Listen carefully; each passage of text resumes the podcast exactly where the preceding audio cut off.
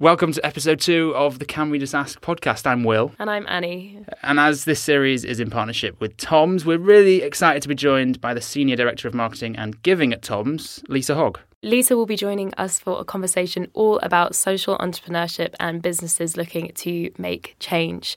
We're going to be covering loads of different topics and questions all around what businesses can do, but also what we as individuals can do on a micro level, such as managing challenges, anxieties, and opportunities to make the world a better place. And of course, if you stick with us to the end of the conversation, you'll hear Lisa's brilliant answer to the question how can we all save the world? Yeah, and it's a real mic drop moment. So you do you do want to stick around for that. Uh, if you really, really, really love this episode, or if you just love this episode, you'll be you'll be really pleased to know that uh, Lisa is also with us, along with three other panelists, for episode three, which you can listen to now. Actually, straight after this episode. Obviously, don't listen to it right now. Listen to this episode first. And if you are enjoying the series, we'd really love to involve more and more people in the conversation. So please do subscribe to the podcast and leave us a rating on whatever app or software you're listening to this on. It really does make a difference for the podcast and the future of the podcast. So please do subscribe and Show leave us us a rating. love. Show us some love. Yeah. Uh, you can also, if you want to make any points or have, start any conversations based on what's discussed in this episode, you can chat to us on social media. We are at Can We Just Ask on Instagram, Twitter, Facebook, the usual. Annie and I will be responsive to everyone who's commenting. We we want to really foster a community, so please do get in touch with us and let us know what you think of the episode. But for now, let's get straight into the conversation with Lisa and the question how can we all save the world? The only way you create change is by standing up and campaigning for those things you care for. If we hold ourselves individually to higher account, the world will be a better place. For me, communication is, is the key to absolutely everything. How can we all save the What world? it means to be a man or indeed a human. There's no such thing as a stupid question. the Can We Just Ask podcast start conversations that matter. Lisa, how are you? I'm good. How are you? Very good. Good. Thank you. Why don't you introduce yourself and your role at Tom's so we can have some context for Sure. the conversation? Well, from a personal point of view, I'm South African, born and raised, um, but been living in the Netherlands in Amsterdam for almost 21 years.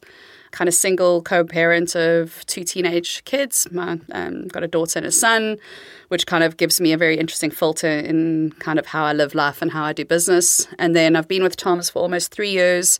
I've got a lot of experience in advertising and, and footwear, but was really excited to work for Tom's. To actually, I was always keen to work for Tom's, probably for like four years, even before I got the role, um, because I wanted to do something that just took what I'm good at professionally, but then gave the the lens of of purpose, um, which And is. why, why was that?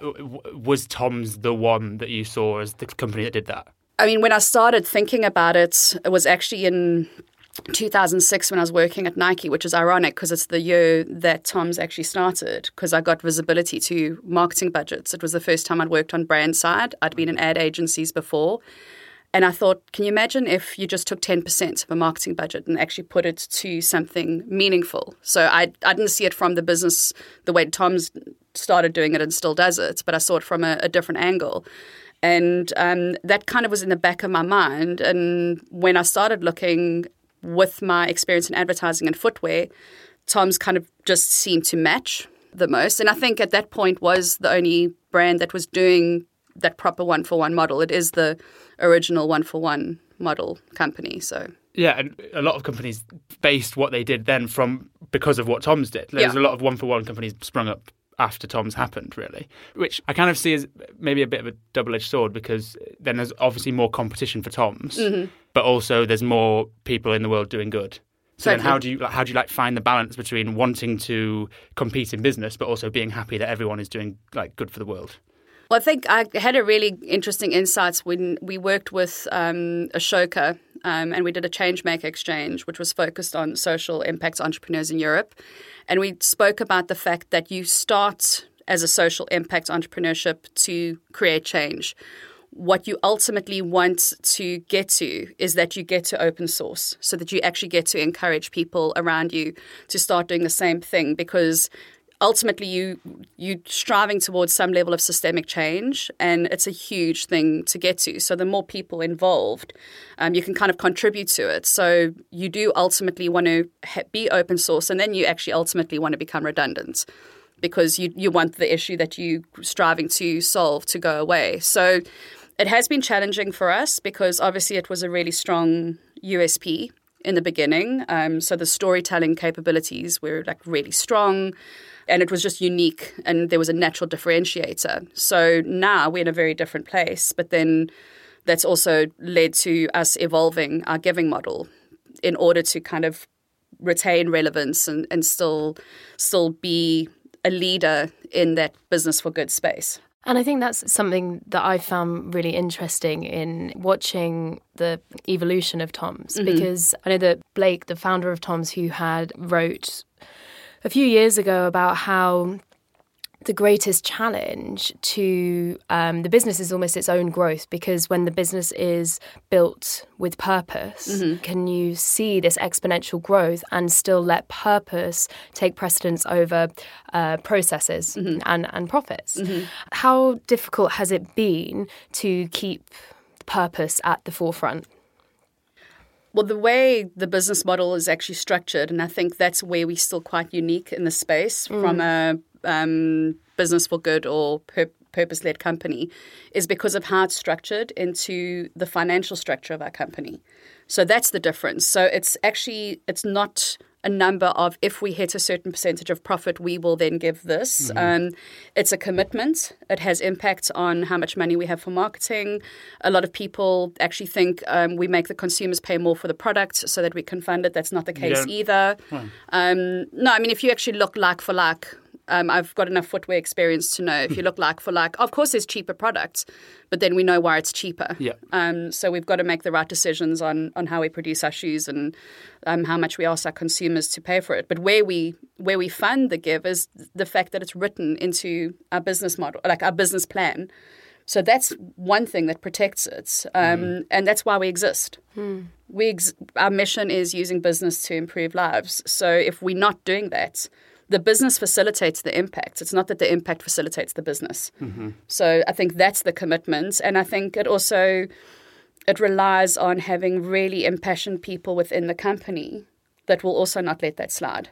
Because mm-hmm. uh, I think um, that that can happen over time, um, but for us, the more shoes we sell, the more impact we can make. And so, you have that built-in accountability, and if, if the people behind it are uh, holding each other accountable for that, then then yeah. I mean, I think as far as I view it from within, you know, the Tom's business, it's a non-negotiable. Mm. So I think that's how you protect it is that it's just it's written into the structure. It's not you you don't touch that part of the business. Mm. And obviously, from a from a marketing perspective, you know, we see lots of businesses now who are trying to add mm-hmm. that element and find a story.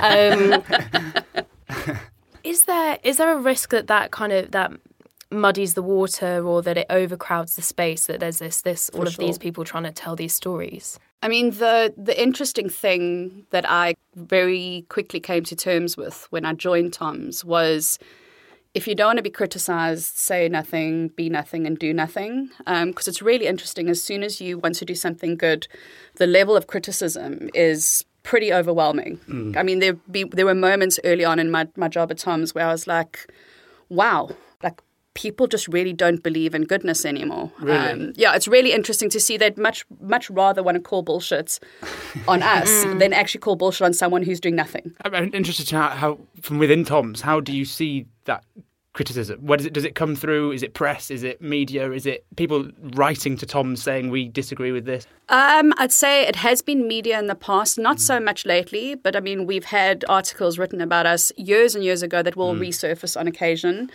And, the joy of the internet. Um, yeah, um, and from like a very, you know, um, a very strong news source, so people just read it and believe it's true. So, and we've we've tried to. I mean, I think we've also had a learning on this evolution is we've also realized we've not always been as transparent as possibly we should have been. And not because we didn't want to, mm. but I think when you so confident about what you're doing, you sometimes think, well, of course we're doing that. You don't really see the necessity of of sharing that sort of information. But the biggest, to answer your question, well, the, the biggest proponents is from a consumer um, point of view. Right. Um, and then to go back to your original question, it is a very crowded space now. Purpose has become somewhat of a bingo word, um, is how I frame it. And you have varying degrees of cause marketing, purpose marketing, issue advocacy, and I don't mind if the crowd, the space is crowded. I do mind that if companies present that they are supportive of an issue area or a topic, but then they're actually not doing anything to contribute to true change in that space. There are amazing nonprofits out there that are doing amazing work and struggle with funding. So if you really want to have a point of view, and I've, I've been very outspoken on, on certain very big campaigns that have got a lot of credit, but there's just not backed up mm. with kind of support. So I think it's a very crowded space, but over time, I'm hoping because the consumer is very savvy that at some point they're going to be able to start filtering out what is what is more superficial and, and what's more meaningful. Um, but then we, we do have to kind of open the lines of communication to give more visibility to what we, we're doing. And I think we've, we've made some, some good steps there. But it's to be truly authentic in this space, you have to be contributing to real change. You can't raising social consciousness on a topic before was enough. It's not enough anymore. No. It feels now that most businesses think if you're starting a business, having that social good element is crucial to thriving because the younger generations care so much more about what they're consuming and, and whether it's having a, a an impact. And like you said, we were having a conversation yesterday. Uh, if you create a if you create competition in the world of good, then the people with the money and the big voices and the platforms will win out because in terms of social media they can have a bigger campaign mm-hmm. about it, but you mm-hmm. actually don't know whether that's grounded in actual change making, actual good, and it's really hard to, to work that out. Really, for for a, for a consumer sometimes, especially if there's a there's an organisation that already exists and they suddenly release this campaign that's like, we support this. Mm-hmm.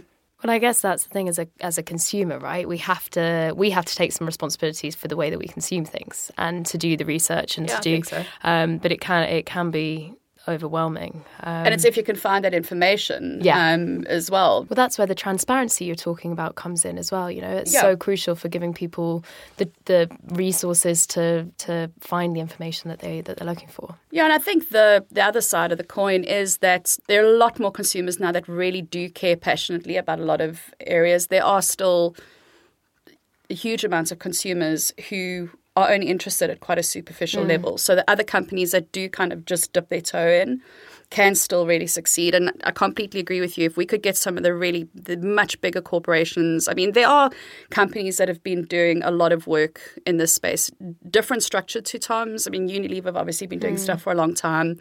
I mean, our friends at Patagonia, obviously, um, mm. even when I talked to them, it was actually an interesting journey for them as well because it's not how they originally originally started it was also an evolution for them as well. And when i have conversations with big corporations as well they're like well it's easy for you guys to talk. That's how you began.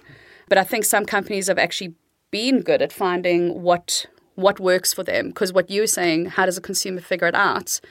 It's if something's innate to a brand and their personality and it fits in with what they their USP basically, then it, it's easier to kind of decipher. Yeah. But I think it's also on a personal level.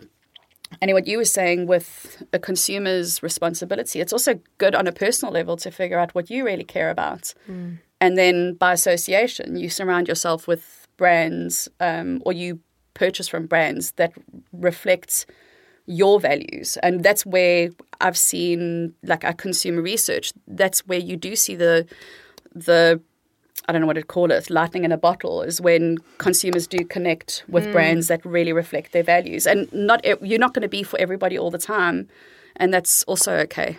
Well, and that's actually um, a really interesting point because one of the things that I have observed is that a lot of people feel quite crippled in knowing how to help. They sort of hmm. aspire for change and they ha- they are passionate about something, but don't necessarily feel like they want to start something or don't hmm. know how. And actually, in our consumption, we have the option to put our money where our morals are, you know, yeah. and and there is that option for for consumers that you don't have to start something in order to make change. You can make change just in the decisions they're making day to day. Well, I'm, we were we were saying this actually also because, like you said, you you got into Tom's because you knew you wanted to give back and you knew what you wanted to do good, and and whether that's through the sort of frame of being a mum because mm. you want to help future generations. I think not everyone can be Blake no. Not everyone can like start the thing because if everyone is starting the things, there's, there's going to be competition. There's not going to be the, the people working together to create synergy that actually creates change. Mm. And I think it's it's like you were saying, Tom's is now a collection of people who actually want to make a difference. Mm. And when mm. you combine those people together with different skills and, and different talents, that's when you actually can create change. Yeah, if you just look at a dynamic of a a community. So communities when they come together that can create great change. But you always have someone who will naturally step more into a leadership position. Then you have kind of the people that are the the doers and you have the thinkers and you I mean if for anyone who's listening who's you know worked for a company and you always have your personality kind of tests you, they always bucket um, you know all of us into different things whether it's kind of you're a leader or a, a, thinker or you're more analytical. So yeah, no, not everybody can be a Blake. Not everybody wants to be a Blake. And I think what would be great for people to understand, and that's why even when we talk about words that we, we use as a brand, I sometimes kind of step away from using the word activist because a lot of people don't actually identify with themselves as activists because activists, you know, even though I think everybody can be an activist mm-hmm. depending on their personal level, it almost feels like it's not inclusive because p- someone's like, I'm not an activist. You mm know what? Mm-hmm. If you recycle as much as possible at home and you cut down, you are an activist, but yeah. you are at a level that works for you. And if we all actually behaved like that, at, even at the bare minimum, we would make unbelievable change. I think mm. people don't it's not only now that we can make choices as consumers.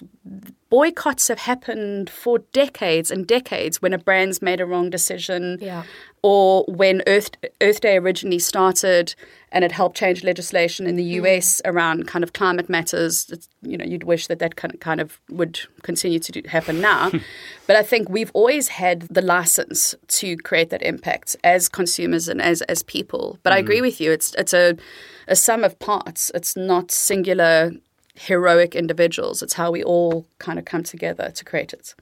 And I guess that's you know one of the um, projects that you guys are working on at the moment yeah. with your change makers mm-hmm. is sort of championing pe- those people that have stepped into the leadership roles, and it's been incredibly inspiring getting to to know and hear about some of the projects that Tom's is supporting outside of his own business. Mm-hmm. I guess the I mean, I'm guessing that the idea behind that is that there are there are so much more to support than than what's at the heart of Tom's, and and and now that Tom's has been so successful, mm-hmm. that there's the opportunity to to share that by amplifying and supporting these these people in their communities. Yeah, so where it started was that we just realized almost from like a consumer anxiety point of view, people were becoming much more uh, connected with what was happening at home, what was happening in your own backyard. So even though they could see the good in the one for one, and you're giving you buy a shoe in London and you give a shoe to a kid in Peru. That emotional connection just wasn't there as much as it was before. And also, not being able to necessarily understand that the shoe can either contribute to the mental health of a child or the education of a child or the, just the general well being, etc. Um, that wasn't connecting as powerfully as it did before just because the world is a significantly different place 13 mm. years down the line. Yeah. So I think if you look at any brand or even personality, whatever, the way that you survive over time is you redefine yourself. So even though we would continue to always support shoes, sites, and water, we realized there was a need for us to also look locally. So I'm in charge of the EMEA region, which is Europe, Middle East, and Africa, for some people who don't know. So, what matters to people like consumers in the UK or Germany or France, and even how you approach social impacts in those different cultures has a, a different lens. So, we mm. wanted to still kind of have a global approach, but then be able to connect better locally. So then we also did consumer insights to look at what are if we look at what a better tomorrow means, what does that mean to someone in the UK? What what needs to be true for that to happen? And that's when issues like mental health, gender equity, and, and different topics came up because we're creating impact with our consumers' money. So we want to make sure that we're spending it in the areas that they they care about, and then that's how we got to the point of then looking into our markets and finding those people who are already active in that space. Because what we also thought would be more powerful is for people who are in it to tell the story of mm. why that issue area should be something that people should care about and it's not something we're not making the decision for them. We had to in the beginning; it, it made sense. Um, that's you have to do that when you're starting a business. Mm. But now we're just trying to reflect the issues that actually matter most, and that's why in the last few campaigns we've obviously done a lot of homelessness stuff in the UK because of the levels of youth homelessness that exist, and then just looking into other mental health issues. Mm. So that's how we've really landed there. But we also found having these change makers that we call them that they will help us more powerfully tell the story and we'll just fuel what the work that they're already doing. And then obviously the most important part is finding the non-profits that are creating change in that space. Yeah, because that, that, that always interests me. We've touched on it before. Is, is there's there's a lot of people who want to help and they want to make a change, and it's mm-hmm. difficult to know. I could name like 10, 15 things that I want to help in at mm. different areas, different people, and it's hard to know what the best way to give back is, mm-hmm. or what how to find that mission. Mm-hmm. Uh, even when you, when you go to giving shoes, I guess it, it takes a real local knowledge Completely. to fully understand that. Yeah, at a conference not so long ago, I was asked, you know, is there a future for nonprofits? I'm like, if you ask that question, you don't know what not-profit, nonprofits are all about.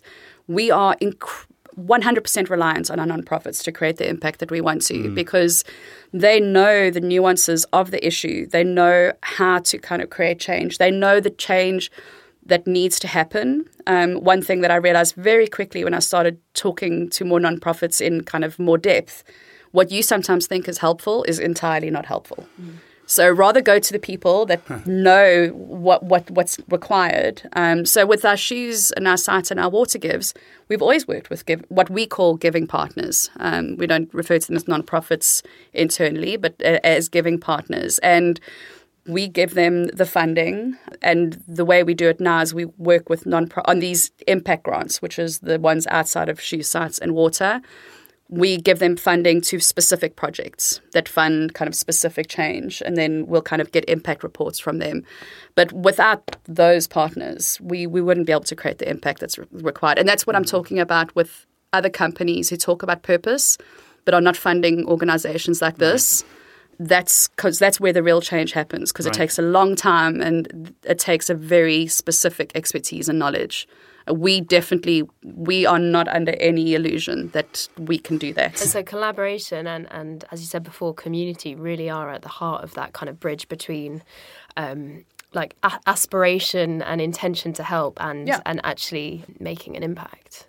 Well, yeah, and I think sometimes, I mean, what pops into my head when you say that is also kind of the, you know, taking ego out of it because you can't truly collaborate if you want to kind of come in and be heroic you really need to come in. We always use the refer to the Mead quote of small group of concerned citizens can change the world because after all it's the only thing that ever has mm. so if you work on the collaboration and that sort of aspect then that's that's when there's an african proverb that i love um, where it says if you want to go fast go alone if you want to mm. go far go together yeah and that's kind of exactly what we need when it comes to kind of creating change in, in these impact areas I think I think uh, to t- take the ego out of business is quite can be quite hard mm-hmm. because businesses are and some businesses do it great but i think like what you're saying there's some businesses who are now trying to move over to the social good element but they they are founded on their bottom line is to make a profit mm-hmm. and they're founded on the ego of we need to succeed and to do that we need to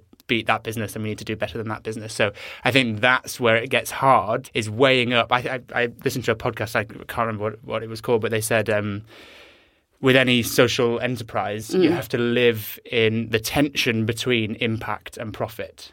So that so mm-hmm. so it's all it's, it's never going to be what it's not one or the other. It's you have to be able to manage the fact that you want to have an impact and you want to make a profit. I would agree with that though. I think Tom's is in that same space. Hmm. If we're not successful as a business, we're hmm. not we can't only deliver the impact, we have to deliver the profit hmm. because we have That's to where the impact comes from. we're, we're still what I s- often draw attention to is we are still a for-profit business. Yeah. And I think for a while it was almost like it was dirty to be a for-profit business that was doing that had purpose at its core. But in all seriousness, if we don't do good business, we don't do good impact. Yeah. Um, and that's the difference between being a non-profit and then or, or a normal corporation. We still have to run as a well-oiled machine from a business point of view, and that was an interesting experience for me because I came in from other really big footwear companies, which was great kind of experience from that point of view. But then to kind of look at how we we navigate this business model, but it's been super interesting, like super insightful. Um, but I think, yeah, it is a challenge, but I, I think it's it's one we, we can work through and, and one we have been working through for 13 years now. Yeah. Do you think there are any kind of, on the flip side, any limitations of the dual purpose? Because as Will was saying before, a lot of businesses are for profit traditionally. And actually, there was a re- report earlier this week or last week that came out, which is um, uh, uh, The uh, the business Here we go. roundtable. Yeah. uh, it's a, a, a lobby group in America, and 180 of the biggest businesses in America, including Amazon and Apple, have all agreed to change what their de- purpose is. yeah, so the purpose definition is, of purpose, is, is no longer just for profits. It's also to include their stakeholders to improve the ethics and the experience for their customers, their supply chain, um, as well as profits. And that literally happened last week, which I think.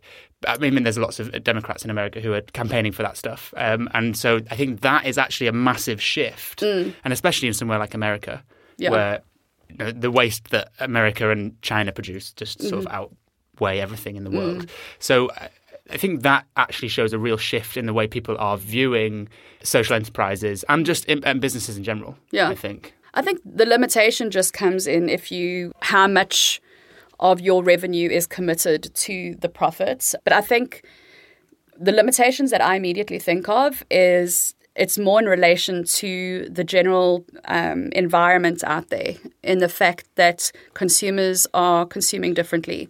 The frequency of consumption is is going down in the places where people really care about. So um, you have slow fashion where people are challenging each other and not buying anything new for the next six months. So you have to work that much harder as a brand that when someone does actually buy something, they buy you.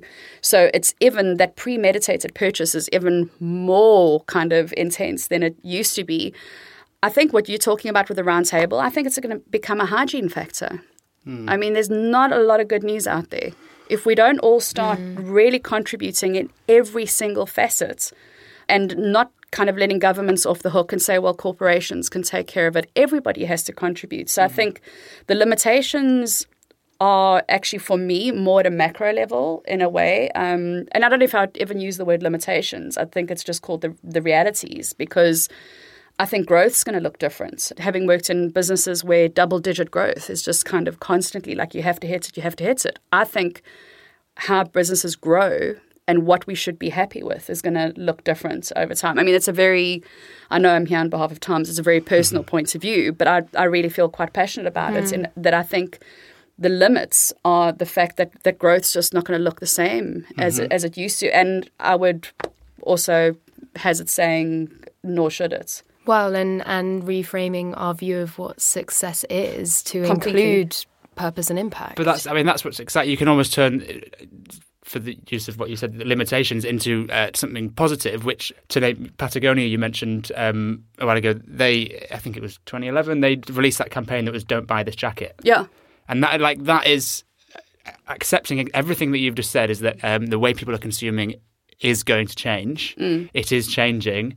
We, as a brand who are focused on um, actually making a difference, are going to stand up and do something about it, and then and you can turn it into a story again that actually means that we're going to help the, the this problem. We're going to help the planet. We're going to help people and society. And I think it's actually quite exciting when brands like Tom's and Patagonia see that and embrace it and think, well, this is we're going to stand up and make a change. Yeah, and we're still doing well, but it's basically it's it's kind of not always having that really moon like actually one way of putting it is moonshots now are more about they used to be potentially around where you'd want to end from a financial point of view as a corporate Moonshots. a moonshot like it's your your big goal Right, got it. like Aiming for the moon. aiming for the moon Yeah, yeah, basically it. yeah yeah a lot of people are kind of using the term like moonshot and I, I quite like it because it's kind of it's what's your what's your biggest aspiration Right. and um, so Patagonia's shift in their mission statement is viewed by some as a moonshot Got it. in business to protect our home planet, which was like a huge, you know,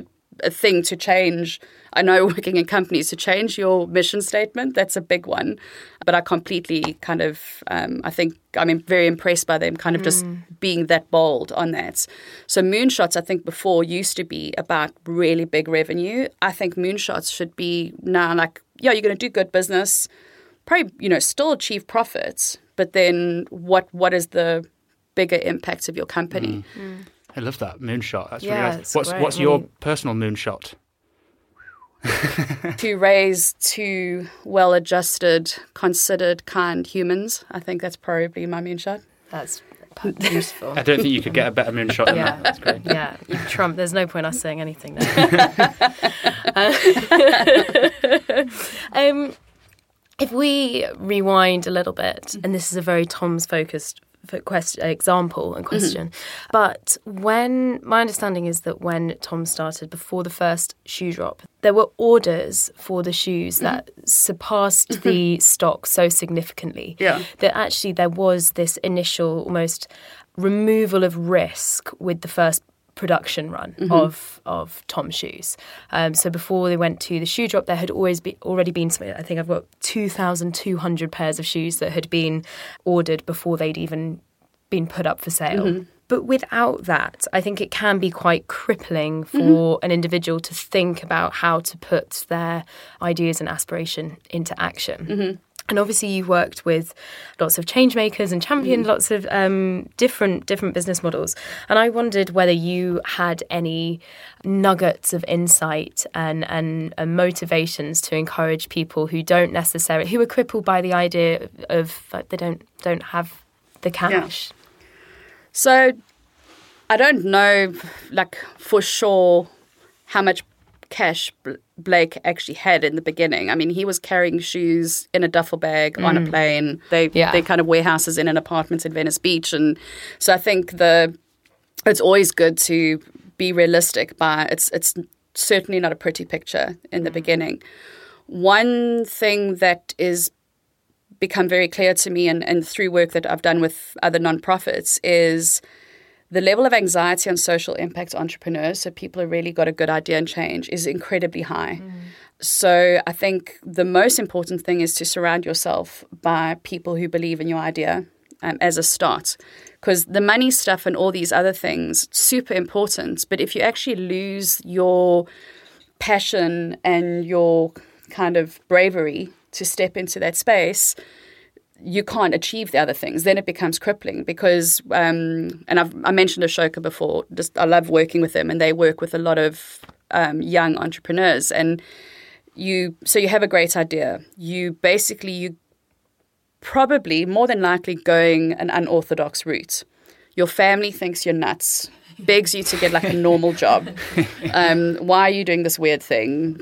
And so you you've got a lot of that kind of dispelling your truth. Well, that's the nature happening. of entrepreneurship, isn't it? You're doing something that hasn't been done before. And I mean, it's great. I mean, Yeah. I, I have a quote in my office that I love, which is growth and comfort um, never coexist.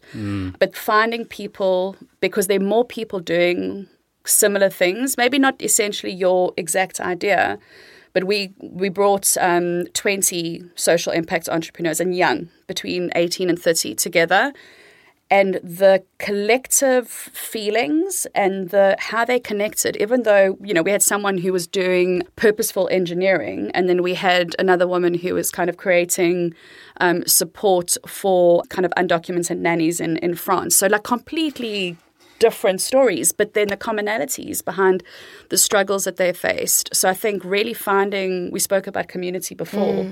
I mean this sounds like quite an emotional answer but it's critical because if you don't have the right people around you And then I think also don't be afraid to ask. Look at what your core um, either capability or what the core is of your idea, and then think about who's out there. Because what we've been talking about is big corporations are all looking for a way to be more meaningful. Why would your idea not be able to deliver that for someone who's in a, a similar space? And so, kind of, if you don't ask, you don't get. Yeah. So I think have more confidence in your idea because the worst thing anyone can say is no. Yeah. Um, But I think really looking into kind of communities and I mean it's also difficult to just obviously create that connection. Yeah. But I think that's burnout is such a big problem with people doing what you've described. But I think also finding mentors. Um, What I've also heard is s- Uh, social impact entrepreneurs actually finding mentors that work in big business because then mm. you can actually also get a more pragmatic point of view on how to move forward mm. and you don't feel as isolated. So Well, this is what this is one of the things Bill Drayton, who started Ashoka, says the difference between there's people who have ideas, but then you need people who can implement the ideas, and it doesn't have to be the same person. Like you don't, you don't, you can have this idea and, and see it working, but it's that synergy that actually will create something that happens, and Yeah. you, you might not be a absolute business phenomenon yeah. but you might have an you might be like well i can see how this is going to work i just can't implement it and it's Yeah. it's that but it is that courage and it's it's it is hard to ask sometimes when you when you you know you, you're a bit unsure whether it's you're asking the right person or you're a hmm. bit unsure about everything i mean you second guess yourself all the time with, with small decisions. So to ask someone about something that means so much to you, I can see as being a really hard thing to do because you're putting yourself on the line. But there's no such thing as a stupid question. Exactly. That's our motto. Thank you very much. Clip that up. we didn't put brief the, you on uh, that website. before. um, On the financial parts, I mean, that's that's the difficult one. I mean, getting funding, um, but also equally with the proliferation of, of business with purpose, there are a lot more accelerator programs out there um, than before. but I definitely, for anyone listening, definitely check out um, the Changemaker Exchange with Ashoka um, because they do programs all the time, all over the world, and I've often very focused on a specific subject. So we did business with purpose with them. We're going to be doing another program next year with them as well. But I think there are a lot more accelerator programs out there than there were even five years ago. Yeah. Well, I think the um, you know the financial side is side is an easy thing to pick out because it's you know it's what we we're You still gotta um, pay the bills, we used though. to, yeah, but it's um, you know it's an easy it's an isn't it? easy thing to pay. Horrible. If he does not pay bills, it'll okay. Um, but one of the things that um, I wrote down uh, a few weeks ago um, was about community and how everybody does belong to a community and and it doesn't always feel like that you know you might be in a new city or doing mm-hmm. something totally new but um, if you're able to sort of identify your community or a community around the the purpose that you're mm-hmm. believing in and, and, and identify them and and and find your affinity group mm-hmm. And also with on the flip side, if you notice people around you that have, you know, that have these ideas that are working from Yeah. sort of grassroots or sort of bottom up changes, creating a, a community or the uh, relationships around you where there is no stupid questions and where you can just really support each other in making mistakes and learning from those mistakes and, and growing from your own and other other people's challenges as, as well Yeah. as successes. You know, we, we're talking about whether or not we can really save the world. And going back to the proverb that you mentioned earlier, on your own you may go fast, but if you, if perhaps really the missing part of the puzzle or the or the bit that we can just sort of uh, really excel from is is coming together in community and and going much further that way. Yeah, I think Tom's, to be honest, from the get go, community's always been very much at the, the heart. I mean, our retail stores were not called retail stores, they're called community outposts. Um, So it's always been focused on community, even the one for one model. If you think from the outset, that it's about the community helping another community. So I think it's really important. And once you find people where you have a common ground on what the area that you're feeling insecure about, very quickly that that even assumption that you can ask a stu- stupid question goes away because as soon as you real- look into someone else's eyes and realize they totally identify with what you're talking about it just opens up. I mean, I've even done it from like a personal point of mm. view, not even only through business. And you just you find kind of that connection um, Well, it's human. and isn't it? camaraderie in it. Mm. And yeah, it's human connection. I mean, we hardwired to connect. Mm. So that's why thinking about if you're going to try and do this game changing thing, but then you isolate yourself, like it's just not going to happen hmm. because that obviously the anxiety and that is is too overwhelming. Yeah. Yeah. So, I mean, that's why loneliness is an epidemic in the world right now hmm. because, you know, isolation is not not what humans need at Yeah. all. Community is, is what we need. And, and, and social media plays a massive part in making us feel isolated, I think. But uh, It's a false sense of connection. yeah, it really is a false sense of connection. Actually, it's quite interesting in terms of the marketing of a, a social business or a social first business. I guess it's changed massively since Tom Yeah. started in 2006. Now that we can literally connect with someone across the world Mm-hmm. in an instant, has that made it easier or harder to, to spread the message of Tom's? I, I assume easier, but I'm sure there's some pitfalls in there. From a connectivity point of view and getting your message across, um, obviously it's easier to spread the message because also our marketing budgets are very small in comparison to our competitors. So we don't have big media campaign budgets. I mean, we did our first paid media campaign um, last year in fall. And we were 12 years old. Wow. You know, so it's kind of, and, and even comparably, it's, you know, I, I have had visibility to what other brands spend. It's lunch money for them. Um, so from that point of view, social media has massively helped us because we've been able to organically reach more people. So that's great. On the flip side, the world is a very different place. So you've got to be very careful on how you creatively articulate your impact um, in order to make it feel appropriate, not gratuitous, and not exploitative to the people you're trying to help. Right. So that's probably one of the biggest shifts from a marketing point of view. So not necessarily the channels in which you reach your consumers, but it's actually the, the content of your creative and the the storytelling um, that you we actually want to. I think it's actually how we do behave from an impact point of view, in the fact that we're a connector. We create a bridge from the consumer to the the, the giving partners, so from the the benefactor to the beneficiary. Um, that we just create that connection. So I think even in our marketing, we want to really put our voice further back. Um, when I think you guys know Ella Grace Denton, when we did a project with her at the beginning of last year, it was the way we termed it was fueled with love by Tom's. So it's kind of from that that point of view, that's how we've kind of seen it. We we want to be a supporter. We don't want to be front and center um, because you have to. The consumer will come at you hard as well, and I I don't disagree. You don't need to have this kind of saviorship feel. And I think in the early days it was okay. Um, I even think, and I, I talk to a lot of nonprofits about this, um, even nonprofits have to relook at how they market themselves. Um, because marketing from a place of potential, almost making consumers feel guilty, it's it's not That's never a good welcomed idea, is it? anymore. No, I mean, it, it used to work. Yeah. It used to work, but I mean, we also cigarettes also used to be a gift at Christmas. So um, it's sort of you know the world is a very different place. Yeah, I remember so vividly my first personal interaction with Tom's Yeah. is that my my mum bought my I think she bought herself a pair Mm-hmm. um, and explained the story of them, and it was the fir- we were in late teens at the Mm-hmm. time, I th- imagine, and. It was not a time in our lives we, w- where we would have consciously bought the same shoes as our mum. Yeah. Um, but we were an 18 year Now old. you would, That's I get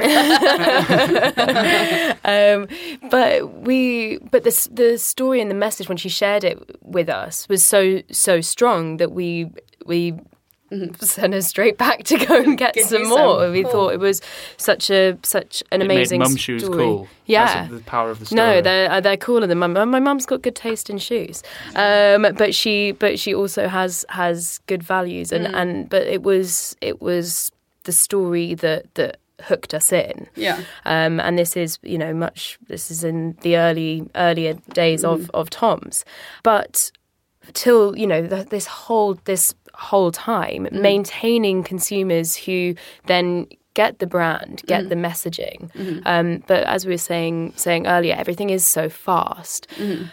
Is there a challenge in keeping people there, or is the is the giving model so strong that people once once you're in, you're in? I think at least from from the way I look at it, I feel like once you're in, you're in. Mm. It doesn't necessarily influence how frequently you buy, though. And we're also very much more a spring summer brand than a fall winter brand. So we would love, as a footwear business, we would love to get to the point where we're selling as many boots. A lot of people don't even know we do boots. A lot of people just think we do the, the alpargata, which is the, the espadrille. So I think um, it doesn't necessarily influence the, the frequency, but it's when we do explain that. I mean, Tom's is the only brand that I've worked for, and I think I've worked for like five other footwear brands, like predominantly sneaker brands. And um, Tom's is the only company I know where people will say to me, Oh, I remember where I got my first pair of Toms. It's the only company I've worked for. They completely remember hearing the story, and the story made them buy a pair. Um, we do also know that there's a large percentage of our consumers that actually don't know we give, which is weird and makes me feel bad about my, bad at my job. So But also that you does one job. that does literally one freaking job. but that is the the flip side of that is Yeah. that it means that the the products also stand for themselves because people Yeah. are buying them without the story and not just Yeah. for the story. But the I think- fact that it covers both sides is is a Yeah. success. And we're always challenging ourselves because we didn't. Our genesis wasn't as a footwear brand. Our genesis was as a, an impact brand. Footwear just happened to be the vehicle. So over the years, we've been trying to improve and, and become a stronger footwear company um, to back up kind of the the muscle we have from an impact point of view. and fill the shoes. but We've got the, the mission at the front, and you sort of have quick. We need to make some shoes. Yeah, exactly. Yeah. that was kind of in the beginning, but the, I think we, we've hopefully come a, a long way from there. But I think no people. sure. I don't feel like we're a Marmite brand. I think if people love they if they know the story, um, but it is again on the the business side of things. But if we don't make the product relevant, then people aren't going to only buy that product because of the story. Yeah. So the product still does need to be relevant. I guess So- they would might as a one off, but then in terms of long term long term relationship, Yeah. then then it has to and evolve. yeah, but I think no, the story is powerful, and, Mm. and people do do really kind of emotionally connect with Mm. it. How do you how do you weigh that up in in terms of marketing? Do you have two different ta- types of marketing? One that's like this is the shoe, this is how how the cool the shoe is, this, Yeah. this is how functional the shoe is, and another type of marketing that is this is the sort of giving element, The or are they yeah. is it sort of combined? Well, this year, uh, previously it was very separate. So I'd say up until the end of 2018, especially from uh, the region that, that I manage, it was very much what we'd call product marketing. So really just focused on the products, kind of what we call like lifestyle product marketing imagery. Um, so like normal stuff that you expect to see in your feed from a brand. And then next to that we, was the giving comms. So then talking about the partners. What we've tried to do this year um, with varying levels of success is actually bring it together. So talking about what the issue area is with the change maker and and the the non-profits. So we had three stories in spring. We've got three stories in fall. Where we're actually trying to bring it all together. Now I'm still kind of digesting if this works because it's a lot to get across. Um, but I think I'm very excited about. I mean, I loved our spring stories. I'm super excited about our fall stories. We step in kind of a little bit more interesting topics in a way, um, which might be a little bit unexpected for Tom's, but it's backed up on all the other stuff that I've told you about how we've gotten to that point. Um, but I think this year we've really tried to bring it together more because we also we want that legitimacy within the impact space to to resonate with the consumer. But we will definitely what we try and well hold ourselves to account is always learning. Um, that always what, when we do something, even if we've it hit the brief, was it ultimately where we wanted to land, or what can we learn from that into in order to improve ourselves? So And that's, I mean, that's ultimately all you can do, isn't it? You, you, learn from what you've done, and if, if something's a failure or if something's a Yeah. success, or like, the most important try thing is to try learn from it. again. Yeah. Talking about some of your change makers specifically, Mm-hmm. how did you go about you've got you've got si- uh, three announced and then three more to, to come out. We, so we had three that landed in spring summer. Yeah. So, but like between March and April this year, Mm. and now we're actually just launching our first fall winter story um, with a group of four kind of Parisian it girls. Um, The Gucci and gang. The Gucci gang, yeah. But anyway, like how we we have three that are coming up Mm-hmm. um, between launching in August, September, and October. Yeah. Um, and the way we find them is obviously we identify the issue area, as I mentioned before, and then I have just a really badass team who love being let loose on some desktop research to find cool individuals, um, and really like everyone's really passionate about Yeah. the work that they do, um, and that's that's actually how we find these people, and we generally really try and nurture very personable human relationships with any kind of influencer that we we come across. Um, we definitely don't. Um, it's kind of just an extension of the Tom's family for us. Um, and then that's how some people you know we work with we've been connected with for a while, and some are brand new relationships. I, th- So- I think that's with, with sort of knowing firsthand. That's the key thing when it comes to like influencer marketing or influencer relationships. Mm. It is that authenticity and nurturing that relationship that I think now people can see through things, something that isn't authentic online. But we've sort of, I think we've now got to the point where that authenticity is number one. Mm-hmm. Really, the brand and um, the people they're working with, it has to make sense. Yeah. it has to come from a, a true place of we actually want this to work. Or Yeah. so I think that's what's so great about the Change campaign is that you can really tell that everyone is fully in it. Yeah, and the conversations we have are amazing. I was on two of the three shoots, um, and I think in other company, I mean, that's you can see how we we work because not to sound kind of arrogant, but other people within at my position in other brands would never be going on a f- yeah, on a shoot, not a chance. But I, my best days are when I get to sit and talk to the change makers and the non-profits because you just I learn so much and it just makes us all better at what mm. we do. But I think we like to really focus on the fact that we're a human brand.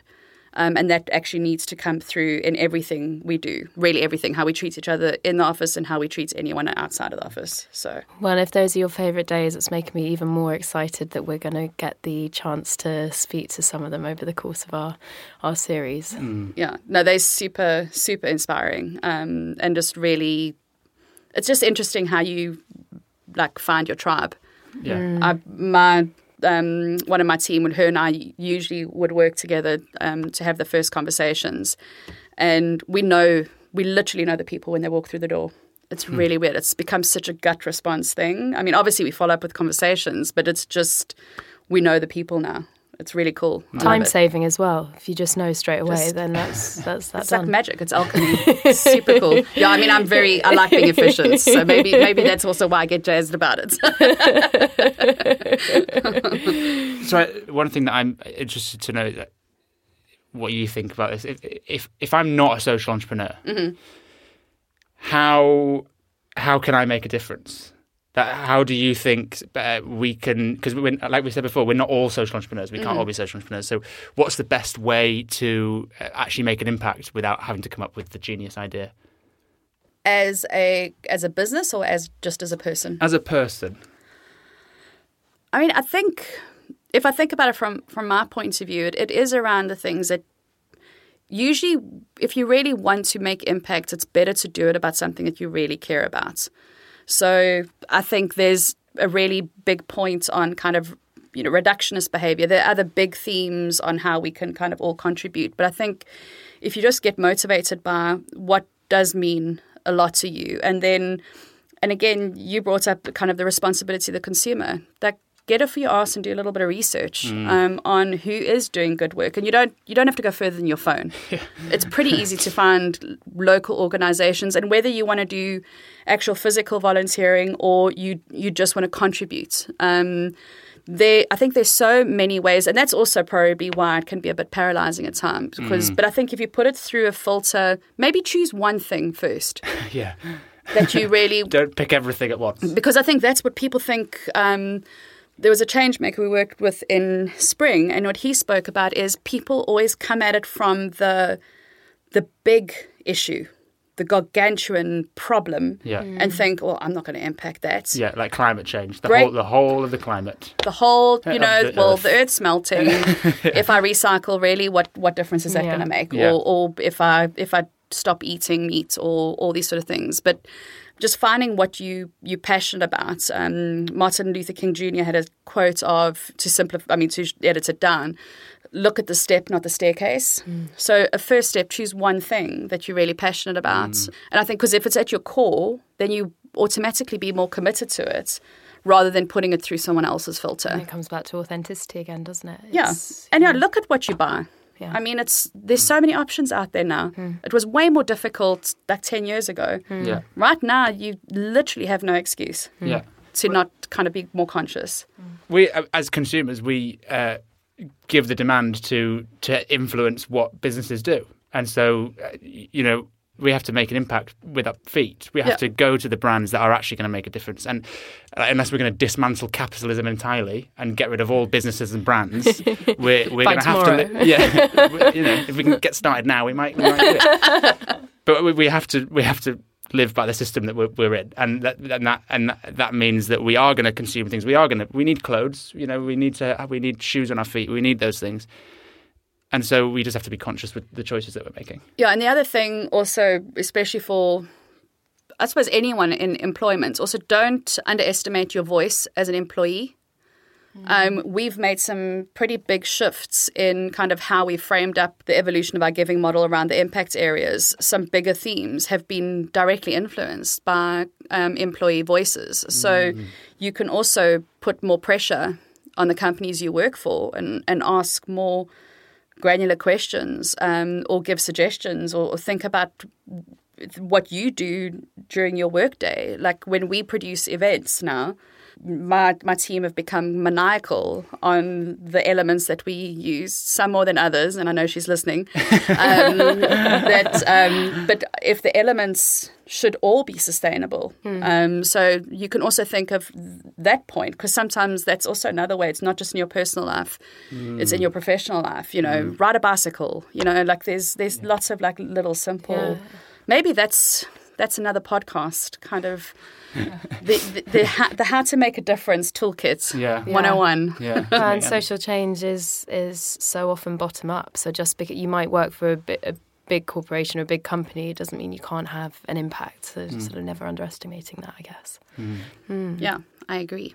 And so I, I, I guess we, we come on to our final question, which is the ultimate question of the of the podcast, and maybe we can It sounded sinister. tie it all together with this one question and solve the world. Maybe. How can we all save the world? I mean, it's a big one. I mean, my immediate response was by giving a shit. Um, That's good. You can leave it at that. Yeah. that's- Done. See you later, everyone. Thank Okay. you very much. over and. I could have said something else, but then you'd have to beep me. Giving a shit. I like that. I think that's good. And it doesn't matter how you action that. No, but I mean, if I have to be true to myself, I mean, normally I'm kind of short and sharp and um, to the point. So I think, you know, if that's how I'm going to answer it, then I, I guess, but it is. It's just it, care. Okay. Just care. I mean, care about the people around you, care about what you put in your body, care about what you put in, like, on your body. Um, or, I mean, and I'm definitely work in progress. I'm not all the way there, um, for sure not. Um, But Lisa's also wearing a T-shirt saying "Be brave and kind." I'm thinking that's pretty good. It's a pretty good place to start, right? Yeah, I think it's yeah. If we hold ourselves individually to higher account, the world will be a better place. Yeah. Beautiful words. What a note you. to end it on. Thank you so much, Lisa. You're welcome. Thanks for having me.